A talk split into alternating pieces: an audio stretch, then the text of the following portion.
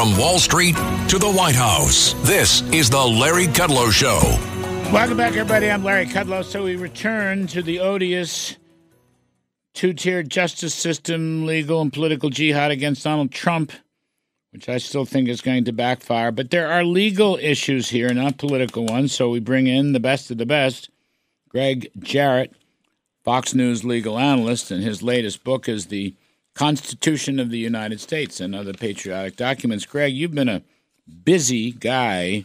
You're doing a great job, by the way. Terrific job Thank you. Thank on you. Fox. We appreciate your time on the radio. Gregg, let, I'm going to begin. I want to go back to Fani Willis for a moment.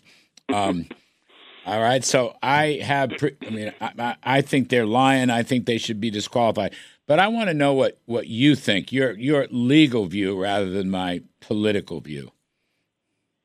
Well, you know, Willis was a hideous witness, uh, one of the worst I've ever seen. And, you know, it proves the old adage that lawyers make horrible witnesses. You know, her, her lover, Nathan Wade, I mean, that was a train wreck on the stand. And I think he's looking at, at serious perjury charges in his divorce case for lying about his extramarital affair, saying, well, you know, uh, I didn't have to be honest in my answers because uh, the affair with Willis didn't count since my marriage was broken, even though we were still married. So I, I'm entitled to lie about it. Good luck with that defense. Mm. And then, you know, Fani Willis, I think, realized the obvious uh, that that Wade had done great damage. So she literally sprinted to the witness stand, waving her objections, and then she proceeds to melt down in this tantrum of belligerent, condescending rants. Uh, I called it an eerie impression of Cruella de Vil. She, you know, at one point she even screeched at the judge, who then banged his gavel and and called a recess. You know, the the important part is this, Larry. Both Wade and Willis admitted their sexual affair, but they claimed, well, it doesn't count since it began after Wade was hired, not before. That doesn't matter. Hmm. Read the canons of ethics. The affair itself constitutes a severe conflict of interest, an obvious impropriety, and a violation of the ethics that govern prosecutors. And, you know, that merits disqualification. Now, whether the judge is going to see it that way, a judge who's up for reelection, uh, and that will factor into his decision, you know, we just don't know. What about uh, this business about cash? You know, so that trying to say that she she didn't give him seven hundred grand uh, so they could go on vacations and pleasure trips and tattoo parlors and whatnot. She paid him back in cash, but somewhere, someplace, there's a banking statement that's going to prove or disprove that he didn't do everything in cash. I mean, if she gives him all this cash. And it's, you're talking about lots and lots of cash. She says everybody's got black people have to have fifteen thousand dollars in cash, which I think is an insult to black people who use the banking system. Of course they do.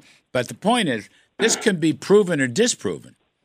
Yeah, a- and the critical question here, and the judge uh, in his pre-hearing statement said he was going to focus on this: whether Willis herself benefited financially from these exorbitant taxpayer uh, funded, uh, lavish vacations they took together. You know, to Aruba and Belize and Napa, California, and Miami, and cruises in the Bahamas geez, you know, were they doing any work, or, or, or were they just vacationing like Joe Biden? Uh, and you know, her cleanup story was inane. It was bizarre. It was, in a word, unbelievable. Uh, that she reimbursed him by paying him in cash. How very convenient, Larry. We're talking about thousands of dollars that cannot be traced or corroborated you know, no sentient person believes it except maybe Senator Bob Menendez, who mm. prefers, you know, cash and gold bars. But the whole thing was so fantastic, it, it bordered on comical. Where did she get all that cash? Yeah. It seems to have wondrously appeared, magic money, I'd call it. Know, and, and she claimed, oh, money's fungible. Well, what? She makes a 110 grand a year. On an after-tax basis in Atlanta, Georgia, she Yeah. might take home, I don't know, she might probably pays a tax rate of about a third of that. So, so that's I'm now down to like 80 grand a year, 85 grand a year, and with 85 grand a year and bills to pay and whatnot, she's got this kind of fifteen thousand dollars of cash around on a con. Nobody's going to believe that. White, black, green, brown. Nobody's going to believe that, Gregg Jarrett. No, I don't think so. And I, you know, I, I, I think an objective, fair, neutral judge wouldn't believe it either. Right. It was, Yeah. You know, it was just too fictional. But look, um, they're both in deep trouble, regardless of how the hearing turns out. I mean, Fani Willis is facing two other Georgia probes over misappropriation of funds, fraud, other improprieties. Her staffers hate her so much. They are literally lining up to testify against her. So, you know, she could be removed from office, even face legal jeopardy. And as I say, you know, Wade is looking at, you know, charges that he lied during his divorce proceedings. So, you know, both of them, I think, are in trouble beyond this hearing. When do you think these um, judicial and related decisions will be made, Gregg Jarrett? Well, you know, it, it's up to the judge.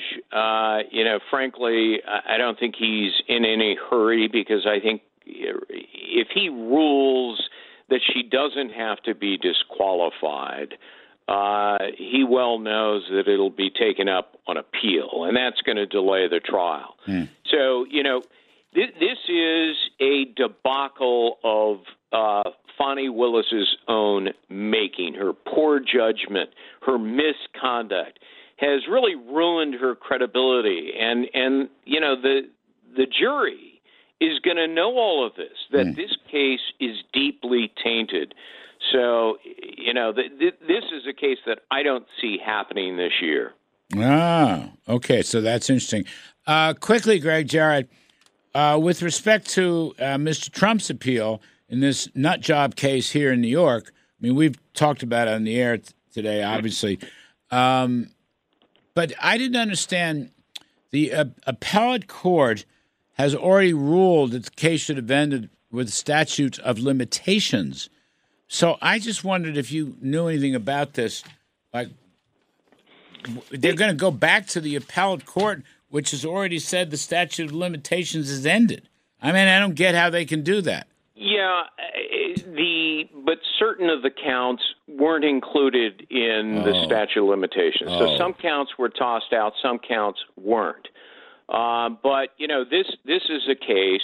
I mean, this was an excessive, asinine, abusive uh, judgment, and and so that'll be appealed on the merits. You know, under the law, Larry, damages must always reflect the measurable harm. Hmm. Here, there was no harm. There was no lost money. Not a single person testified they were financially injured or injured in any other way. In fact, just the opposite. The lending banks made enormous profits. Hmm. So, you know, how in the world do you use a consumer protection statute for a consumer harm that doesn't exist is one of the great legal mysteries. And I think the New York uh, high, highest court, which is in New York is called the Court of Appeals, will eventually knock this down, even though the entire court is composed of seven justices appointed by Democrats.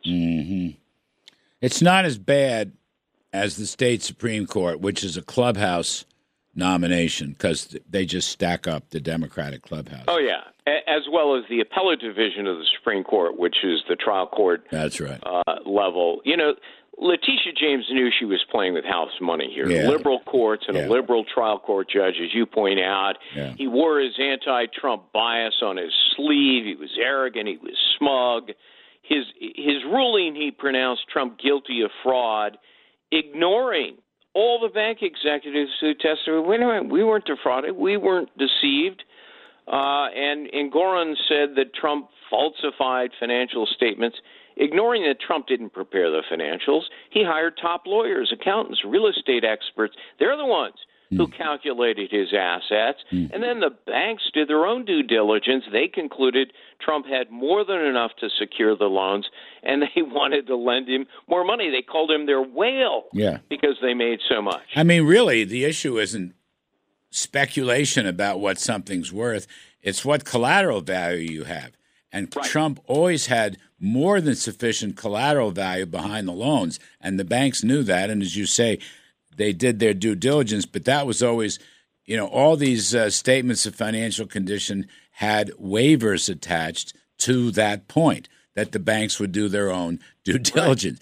I mean, it says that this judge is a complete dummy, but we know Yeah. this. All right, this Yeah. isn't about law. This is about straight jihadist politics. It's Yeah, but you know what. Larry? I mean, this case is another example of how blue cities and states are hostile to anybody with an R after the name. Yeah, of I mean, if you're not a Democrat, which is 85% of the population in New York, then you're just not welcome in the Big Apple. And that's why there has been this exodus of businesses and entrepreneurs.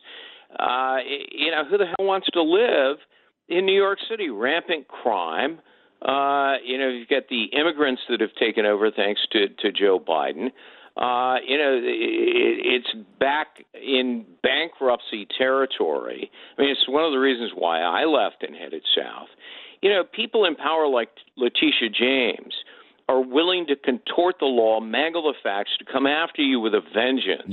So, you know, what business wants to be there at risk? Here I am, just parked right now, broadcasting from the middle of Manhattan, WABC Radio. I'm not going to tell you where. Well, I, I hope you're well armed or have security because uh, walking the streets in New York City is uh, taking your life into your own hands. Gregg Jarrett, Fox News legal analyst, and his latest book is called The Constitution of the United States and Other Patriotic Documents. Thanks, Gregg. Appreciate it. Folks, a quick break, and then we're going to talk about economic growth or the lack thereof with uh, former World Bank President David Malpass. I'm Kudlow. I'll be right back.